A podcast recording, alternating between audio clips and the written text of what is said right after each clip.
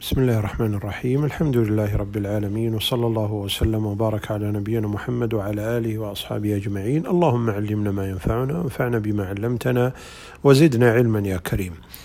الدور أيها الإخوة التي يمر بها الإنسان أربع.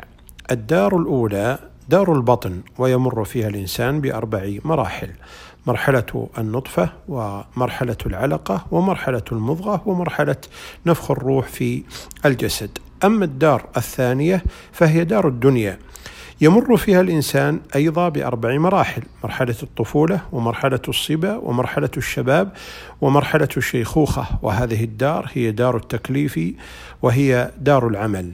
والدار الثالثة هي دار البرزخ، وهي أول منازل الآخرة، يصحب الإنسان فيها عمله بعد عودة ماله الذي أفنى فيه عمره، وعودة أهله الذين اشتغل بهم معظم عمره.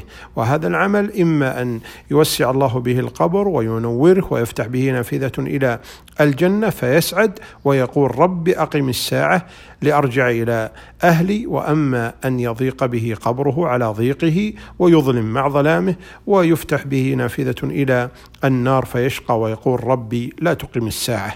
والدار الرابعة هي الدار الآخرة، وتبدأ من البعث وليس لها نهاية. والذي ينجو به الإنسان في هذه الدار أربعة أمور: حفظ العمر، وحفظ الشباب، وحفظ العلم، وحفظ المال. ورمضان أيها الإخوة يذكرنا بالآخرة عندما نصوم، فنتذكر الصيام في عرصات القيامة، يوم يقوم الناس لرب العالمين، في يوم مقداره خمسين ألف سنة، ونتذكر بالقيام، القيام لرب العالمين في الموقف، ونتذكر بالصيام باب الريان الذي أعده الله جل وعلا لأهل الجنة، يدخلون منه ولا يدخل معهم غيرهم. يقول النبي عليه الصلاة والسلام: إن في الجنة بابا يقال له باب الريان، يدخل منه الصائمون يوم القيامة لا يدخل منه أحد غيرهم. يقال: أين الصائمون؟ فيقومون: لا يدخل منه أحد غيرهم، فإذا دخلوا أغلق فلم يدخل منه أحد، كما رواه البخاري. ونتذكر بالصيام أيها الإخوة أن أبواب الجنة الثمانية مفتحة: باب الصلاة، وباب الصدقة، وباب الجهاد، وباب الريان، وباب الحج، وباب الذكر، وباب البر، وباب كظم الغيظ.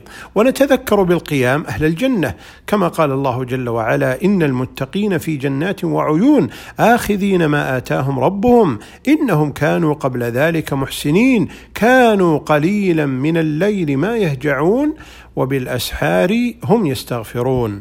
ونتذكر بالصيام قول الله جل وعلا لأهل الجنة: كلوا واشربوا هنيئا بما أسلفتم في الأيام الخالية.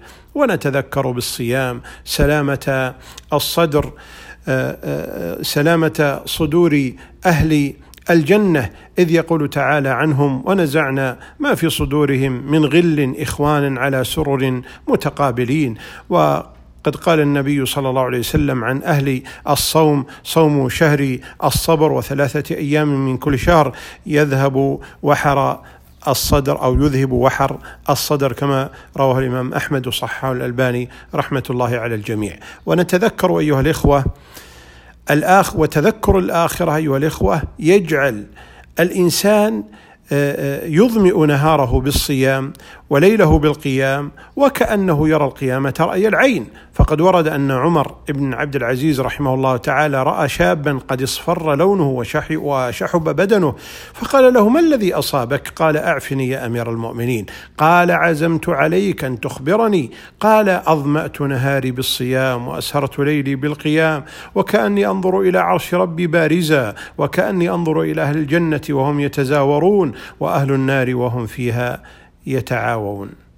ومن تذكر الآخرة جعل الله جل وعلا غناه في قلبه، وجمع عليه شمله، وأتته الدنيا وهي راغمة. كم نحن أيها الإخوة بحاجة إلى أن نتذكر الآخرة، أن نتذكر تلك الدار الباقية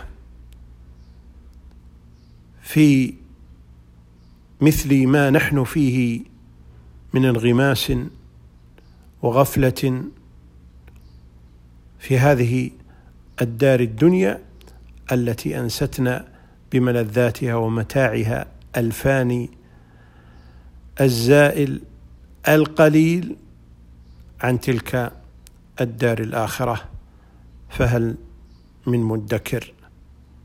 أسأل الله جل وعلا أن يجعلني وإياكم من أهل الجنة، وأن يجعل ذكرى الله جل وعلا والدار الآخرة نصب أعيننا دائما وأبدا. وفق الله الجميع لكل خير، والله أعلم. صلى الله وسلم وبارك على نبينا محمد وعلى آله وأصحابه أجمعين.